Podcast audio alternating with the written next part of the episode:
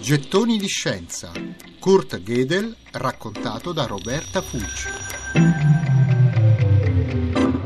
Questa frase non è dimostrabile. Cinque parole per far crollare le certezze di generazioni su generazioni di pensatori.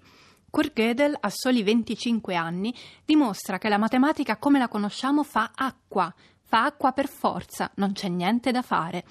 Vi ricordate il paradosso del mentitore? Questa frase non è vera. Gödel la cambia appena e fa tutta la differenza del mondo.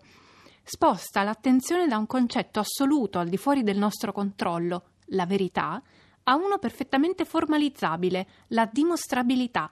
Questa frase non è dimostrabile.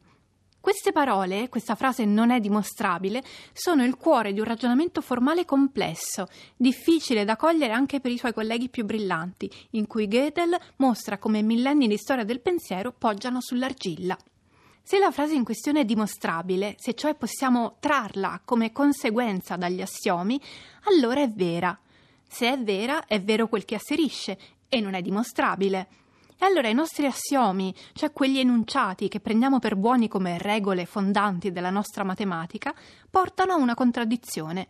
Questo significa che il nostro sistema assiomatico è incoerente, una cosa che non ci piace per niente.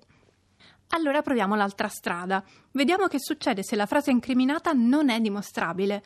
Significa che il nostro sistema ammette effettivamente enunciati indecidibili, che cioè non si possono dimostrare ma nemmeno negare e allora il nostro sistema è incompleto. E se aggiungiamo gli enunciati indecidibili come assiomi, niente da fare, ne salteranno fuori altri, a loro volta indecidibili. Non se ne esce. Qualsiasi sistema di assiomi che contenga le nozioni base dell'aritmetica ha questo limite.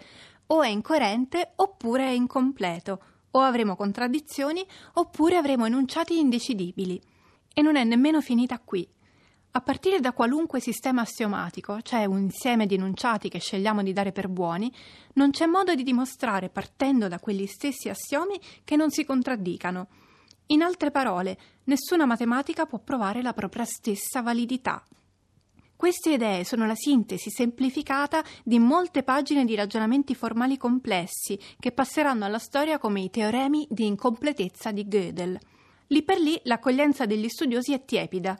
Qualcuno pensa che ci sia un errore, qualcuno semplicemente non capisce o non ci crede. C'era da aspettarselo, dato che i suoi teoremi vanno in direzione opposta rispetto a quella immaginata e sperata dal programma di Hilbert, che mirava a garantire per la matematica un impianto solido e infallibile. Gödel però non li legge affatto come una cattiva notizia, come una sconfitta del pensiero. Anzi.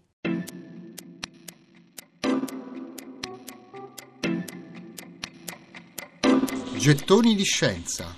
Kurt Gödel raccontato da Roberta Fulci.